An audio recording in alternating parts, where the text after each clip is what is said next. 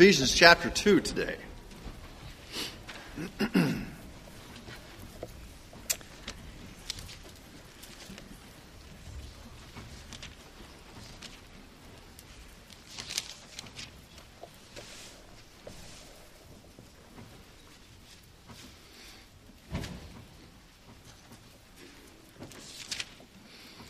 Paul's little letter to this church at Ephesus and really the kind of the surrounding area.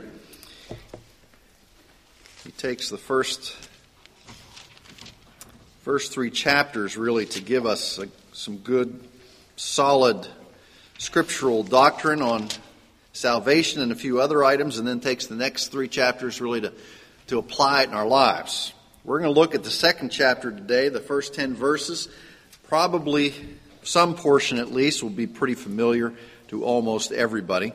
We're going to read that in a little bit, so, so let's pray right now. Heavenly Father, come upon us today as we look into this wonderful portion of your word. Fill our minds with the things of grace. Fill our hearts with the things of grace. Lord, open our eyes to this truth that we would not walk away from this unchanged but in the midst of this, your Spirit would descend upon us and touch us, remind us who you are and what you have done for us, that we would never be the same. We ask this in Christ's name. Amen. We'll start with a little history lesson before we uh, uh, get into that particular passage. It was sometime during uh, the day of October 31st in 1517 the day before the feast of uh, All Saints, that a 33 year old monk named Martin Luther posted a document on the door of the church at Wittenberg. Um, for you German scholars, you'll notice I say Wittenberg instead of Wittenberg. Uh, never mind. Okay.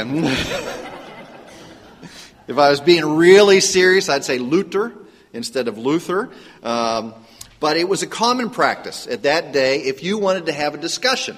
If you wanted to deal with some theological issue, you would go to the church door and you would post a, a notice of debate or what they call disputation on the door. And Martin Luther put this up on the door, and, and some copies of it were disseminated to some of his friends and disseminated about the church uh, proper at that time. And um, the early months of 1518, um, although the topic was never actually debated at Wittenberg, the word had spread. And Luther had become a big troublemaker because he, in that posting of the 95 Theses, as it became to known, really was stirring the pot of the church that day. And what really made this possible at that time was an event that happened, oh, just a few, few years before. And, and if you remember, uh, now I'm going to really ask you to think. If you remember way back years and years ago, uh, we did a, a little thing on the 100 most important events in the last millennium. Anybody remember reading that list? There are 100 most important people in the last millennium, okay? And the most important event in the last thousand years was Gutenberg's movable type, okay?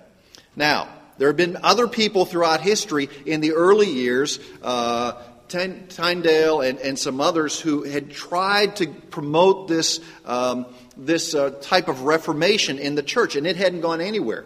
But one of the determining factors in the success of this was the fact that they could reproduce the writings of Martin Luther and other reformers very quickly, and word spread. And what was one of the most common ways that the theology of the reformers spread? Music. Do you know how many verses there are to Mighty Fortress? You think, well, we sang four. Oh, I think there are 17. Okay? It just goes on and on and on. Now imagine, we still be singing it. Okay? My lip would not last through 17 verses of Mighty Fortress, I can tell you that. Okay? But Martin Luther's theology and challenge to the church in general spread like wildfire and led to big trouble. Now, the issue at hand, what triggered Luther's posting the, the 95 Thesis on the door at Wittenberg, was the abuse of the sale of indulgences. The abuse of the sale of indulgences. Now, indulgences were meant to relax or even commute the sinner's work of satisfaction. That's a fancy way of saying if you paid some money, you could get out of the punishment of your sin. Okay? Now, I'll, I'll be at the door accepting cash, okay, after, after worship. oh, unfortunately, it just doesn't work that way. You can't buy your way out of punishment of sin. Now, this was a common practice. I mean, by the late 11th century, uh, we see those who are going off to the Crusades. They were uh, absolved of their temporal sins in this world because they were devoting themselves to what was considered to be a holy work at that time. But with anything that man creates, or anything that man gets his hands into, abuses began to seep through. So, what happened was these permits, as the indulgences were called, um, were being offered and they were being sold uh, for, for anything. If somebody wanted to raise money for a particular uh, project, then a, uh, a permit was given to sell indulgences. And you could come to a town, like somebody would come to uh, Huntsville and uh, set up shop basically and sell indulgences, and we could get out of uh, punishment of, of, our sin, a certain portion. If you gave enough money, I guess hypothetically, you could get out of all the punishment of your sin. But what's the problem with that? I mean, there are a lot of problems with that. Hasn't that already been taken care of? The sacrifice of Christ?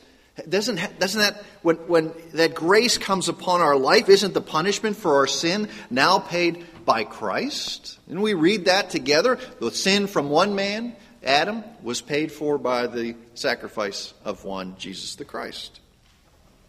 Well, Luther attacked the abuse of the indulgences in his sermons, in his counseling, and finally in the 95 Thesis. He wrote later that one clings to the divine promise of salvation through faith in Jesus Christ alone, who by his life, death, and resurrection liberated humankind from all punishment for sin. One lives by trusting in Christ alone. The Reformation for the next, well, it's been 500 years now, has been propelled by these five things that, that really came out of this by faith alone, by grace alone, by Christ alone, by Scripture alone, and to God alone be the glory. They're called the five solas, the solas of the Reformation. Okay? And today we're looking at grace alone that there is no other way of salvation except by grace alone. It is not of our works, it is not of anything we could do, because if it was something that we could do, then we could do what? We could boast. Look what I did. Okay? I know Christ did most of it, but look, I had a little hand in it. Okay? I had a little hand in it, and, and if, if I wasn't there to just get us right over the edge, then the work of Christ would not have been enough. Grace would not have been enough. That's not what Scripture says. Scripture says, Randy, you didn't have a hand in your salvation. It was grace, it was the work of Christ. As if I, in my sinful state, could add anything to the perfect Lamb of God. Just simply impossible. Simply impossible. And you thought today was Halloween, didn't you? This is Reformation Sunday. Reformation Sunday. Now, today is not about candy, although there's nothing wrong with chocolate, I have to say, nothing wrong with chocolate. And today is not about that very small segment of, the, of our society and, and the world as a, whole, that sees the 31st of October as a special high holy day for the worship of the God of this world. Okay, don't, don't mistake anything. Halloween is cool, but there are people who take Halloween very seriously because they're worshiping somebody else. They're not here worshiping our Heavenly Father. They're worshiping the God of this world. Today is about grace. Today is about the power that comes upon us when we belong to Christ. It is a gift that is undeserved. To we who are so undeserving of that gift, we cannot earn it. It's a gift that comes right from the very throne of grace to we who are sinful, we who are the enemies of God, because it says, well, while we were still in our sin, Christ died for us. Today is about what has been poured out upon us in quantities unmeasurable, so great and so rich, so beyond our ability to grasp what the Lord has done is this grace that comes upon us. We cannot earn it, we cannot do anything ourselves. In fact, we can't even resist it. Okay? If the Lord decides that He is going to call you by name, if the Lord decides that today is the day of your salvation, you cannot resist His grace. Because if He, the sovereign creator of all things, decides that today you will be saved, you will be saved. You will profess faith in Jesus Christ. You will receive Him as your Lord and Savior. You cannot get out of it. Of course, why would you want to? Well, here you are. The Lord comes to you and says, Today is the day of your salvation. And you go, What? I appreciate your thought, Lord, but you know, I'm a little, I'm a little busy today. I've got some other things going. I mean, uh, I, I, appreciate your offer to take away my sin and give me eternal life and come and dwell within me and, and, and give me all these blessings and eternal joy. But you know, I would rather stay just like I am, at least for the time being. Okay? I like my own sin. They're my good friends. I like my own behavior. I don't want to change anything. Now, it may not be much, but it's all I have and it's mine, and I want to keep it for a little bit. So when I'm ready, Lord, then I'll get in touch with you, okay? And then we can talk about you changing my life. Now, that would be crazy. Okay, that would be crazy. But yet, there are some people who think that's the way it is. No, I'm just not ready for salvation. If the Lord came to you today and said, Today is the day of your salvation, you would say, Yes, it is, because you would have no choice. Nor would you want it any other way. Such is the grace of our Heavenly Father.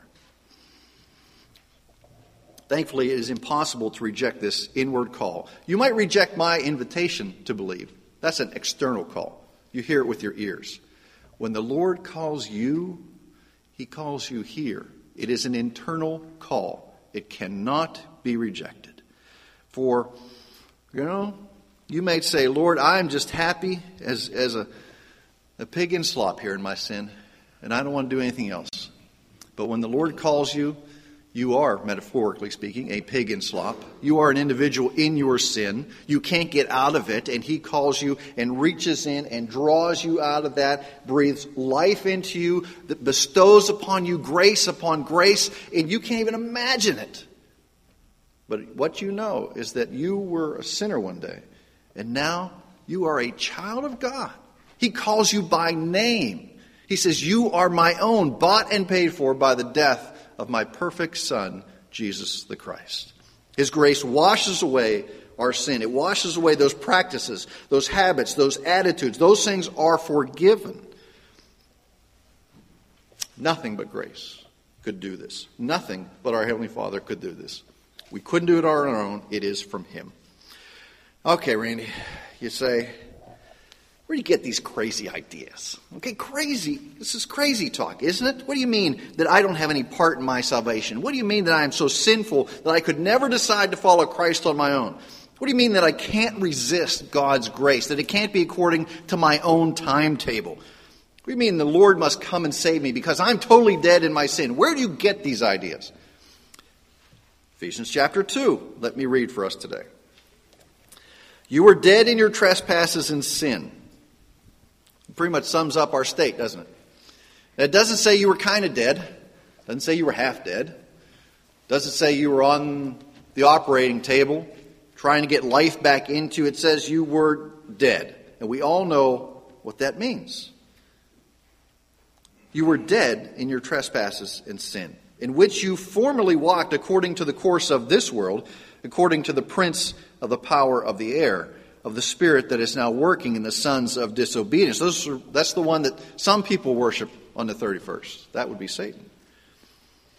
Among them, we too all formerly lived in the lust of our flesh, indulging the desires of our flesh and of the mind, and were by nature children of wrath, even as the rest. But God.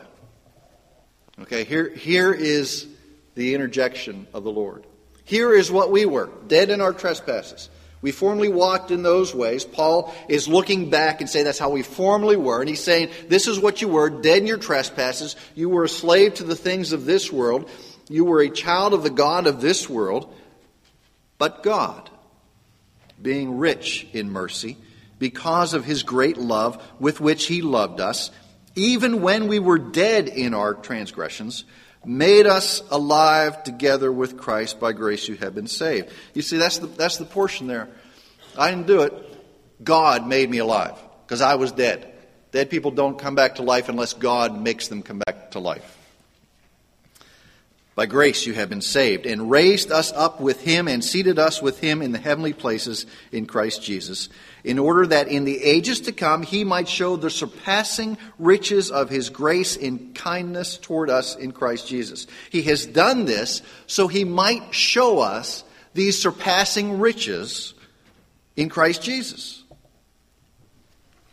For by grace you have been saved through faith that not of yourselves. It is the gift of God. What is the gift? Faith is the gift. He gives us faith. He says, Here, take this faith. Now I'm going to save you by grace. You exercise that faith once it has been given to you. It is not a result of works that no one should boast. Okay? Now, we could often stop there and say that's all about justification. That's about the Lord coming and changing our lives and bestowing upon this this grace, for we are saved by grace alone. We, in the midst of that, we also see that we are blessed with all these surpassing riches of His grace and kindness towards us in Christ Jesus. We are also saved for a particular purpose, and that is verse 10. For we are His workmanship, created in Christ Jesus for good works, which God prepared beforehand that we should walk in them. Now, beforehand. That kind of leaves the door open. That's like Christ is going to return soon. Okay? This is beforehand. When is beforehand? Turn back a page to the first chapter. Chapter 1, verse 4. I'll go verse 3. Blessed be the God and Father of our Lord Jesus Christ, who has blessed us with every spiritual blessing in the heavenly places in Christ. Every spiritual blessings just as he chose us in him before the foundation of the world, that we should be holy and blameless before him. So, when were these works prepared beforehand for us to do? Before the foundations of the world. Just when he had chosen us in Christ. Before the foundations of the world. It doesn't say when we were three. It doesn't say when we were in our mother's womb. It doesn't say at the time uh, of 1517, at the time of the Reformation, it says before the foundations of the world. Now, now our, our, minds are finite. I don't know when the foundations of the world was, but whenever the foundations of the world was, we had been chosen in Christ before then. Before then. You want to talk about a God who has a perfect plan for us, a God who loves us, who cares for us, cares for us enough to choose us before he has even made the world. He had said, Randy, on such and such a date, you will come to faith because I will extend my grace to you, and my grace is irresistible, and your life will forever be changed. Now, Think back to the day of your salvation. Perhaps it was, it was like mine. Somebody was up front preaching from the Word. They took a, at the end, they took a break and said, Today is the day of salvation. Pray with me. And perhaps you prayed. Maybe it was put up your hand and you put, maybe it was go forward and you went forward. We only did those things because God had saved us. Raising your hand doesn't save you. Going forward doesn't save you. Praising, praise, praying the prayer is simply an exercise of the faith that God gives you, a response to the grace that He has bestowed in your life, response to that salvation. Before the foundations of the world, He had chosen us in Christ. And what do we know? When we are chosen in Christ, God says, You're in my hand. Can you ever be taken from the security that you rest in in me? Never. The Gospel of John is very, very clear. Once you are His, He never changes His mind. He never says, well, you know what? You were pretty good last, last year, but you haven't been doing so good this year. So I think I'm going to drop you from the list. Okay? And if you ever get your stuff together again, maybe I'll pick you back up. No, the Lord never does that. Once He has given us the faith, once He has bestowed that grace upon us, we are secure in our salvation and our lives are forever changed. That security does not give us license to go do whatever we please. Certainly not. That security is the motivating factor to, to live boldly for the things of Christ. Who should we fear? We fear no man. Why? Because my security is in Christ. Who can destroy me? They might be able to destroy this body. That can they take my soul? No, it rests in Christ. Because it is His grace that has saved me. It is the Heavenly Father that secures me. It is the presence of the Holy Spirit that is the down payment the, the, of, the, of my salvation. The presence of the Spirit seals me in that. Should never be afraid. If we boast in anything, we boast in Christ. Because Paul says, What? I don't have anything to preach. I only preach Christ and Him crucified. Well, 500 years ago, when Martin Luther began to study the book of Romans, he saw within those pages this thing called grace. He saw that this grace is freely bestowed by our Heavenly Father. It is not earned, it is not metered out in little bits, and so no longer did he attempt to earn that grace himself. Martin Luther was famous as a good monk. He would deprive himself of food. He would sleep on the hard floor. Every once in a while, he would whip himself. He would make pilgrimages. And it was at a time as he was going up the steps, and the, the name of the church escapes me in Rome, where he's on his, his knees, and, and you would pray so often up so many steps, and he's about three quarters of the way up and if you got to the top, it was like an indulgence, and, and a portion of your sin was, was, was, wiped off. And he got about three quarters of the way up, and this, these words of Romans kept going through his mind, these things of grace. And he got up and left. And you can imagine the shock looked on everybody's face as he walks down the steps. And they're going, But you were almost there. You were almost at the top of the steps. You, you, you know what you're giving up. And he says, I don't have to give up anything because God has given it to me. God has given me this grace. Now, fast forward 500 years to today. Most of us, I would say, in this room has probably had that experience of grace. I don't know about everybody, but Christ has opened our eyes to our need for salvation. He has moved in our lives. He has bestowed that grace. We have received it. We have confessed with our mouths because we have believed with our hearts. Whether or not we understand all the finer points of Reformed theology is not a determining factor to get into heaven. The determining factor is your faith in Jesus Christ. Okay? But whether or not we understand the application of this in our lives is very important. It is very, very important. We will stand before the Lord, and, and, and I, am just paraphrasing, okay? I, I don't know if this is exactly what would happen, but we're going to paraphrase here. Imagine that you have closed your eyes in death, death, and it's just a blink. Okay? And there before you is Christ. And he says something like this He says, Well done, my good and faithful servant. Come into the rest that I have prepared beforehand for you. You fought the good fight, you finished the race. Now tell me, what did you do with the grace that I gave you? Now, that's not a prerequisite to get into heaven because Christ has done the work. But it is part of that those, those things that we offer that lay at the feet of Christ, those works done for His glory. And you might say, Well, I did my best to raise godly children. I studied your word and I taught it to others within my church. And He's going to say, That was great. Those are good things. Those are good things. What else did you do? I gave you so many blessings. What else did you do with those blessings? They were abundantly bestowed. What did you do with the overflow? Remember, you were dead and I gave you life.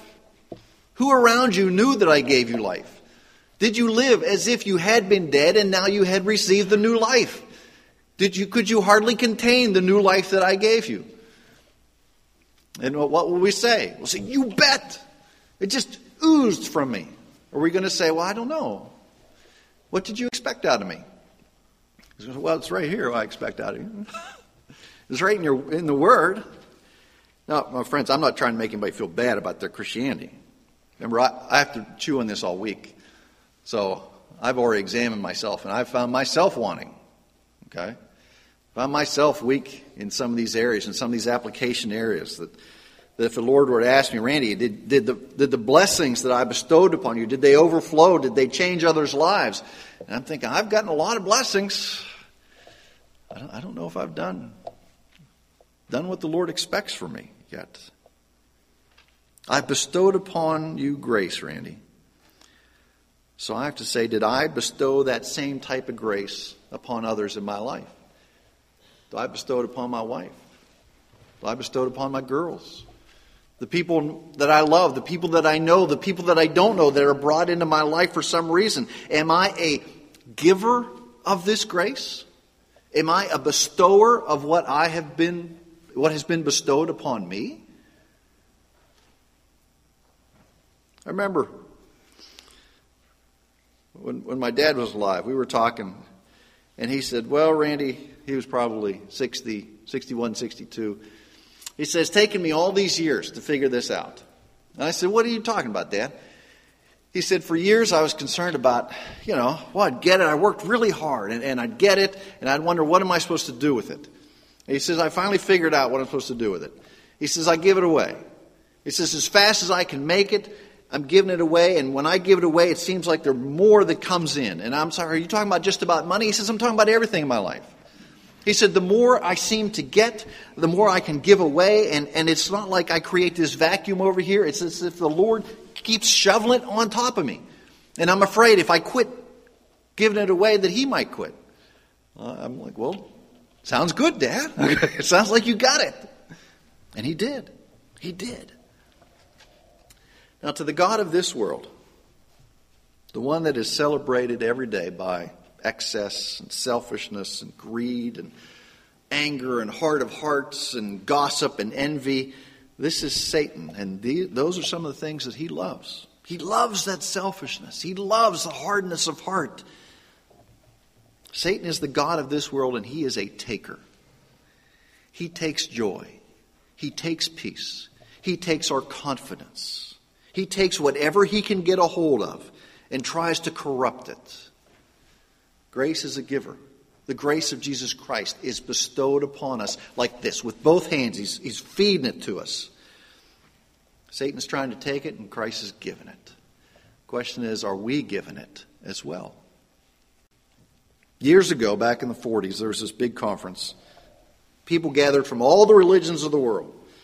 Academics, you know, all the eggheads that get there and from the ivory towers, and they tried to think about what made every religion special, and, and, the, and the topic of Christianity came up. What makes Christianity unique? And they were debating it's the resurrection, it's the incarnation. You know, all those academics, they're getting together, chewing on one another. And C.S. Lewis, who was a professor of ancient literature, showed up at this conference, and he's sitting there and watching all this uh, arguments going on. He said, "What's what's the what's the rumpus about? What's going on?" And somebody said they're trying to determine what makes Christianity unique. And C.S. Lewis said, it's grace. Every place else, God's love has to be earned. In Christianity, it is grace, it is bestowed upon us. Where sin abounds, grace abounds all the more. Friends, if we've been saved by grace alone, we have to give it away. We can't hoard it. We can't say, This is my grace. No, I've showered it upon you. Go and be a giver of that grace in the same way. No longer be a taker. Don't be a consumer. The, the stash of grace is so great that we could never expend it all. We have to give it away. Let's pray. Grace alone, not our works, not anything we could do and this grace comes to us at one point in salvation, but it doesn't stop there. It is continually poured into our lives. Lord, you do this in such abundance.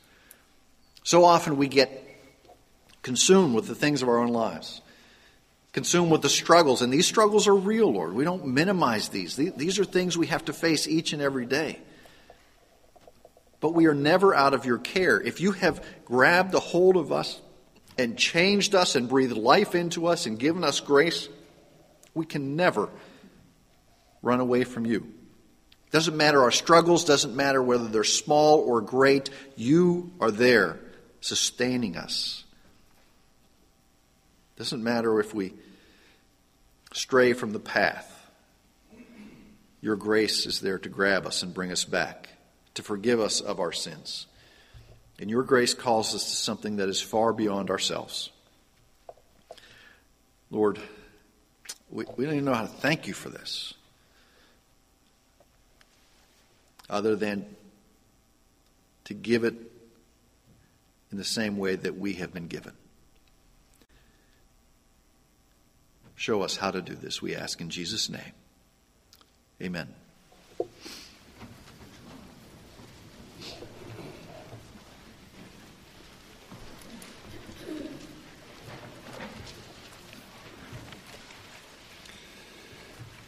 Make me, Savior, wholly thine. Let me feel the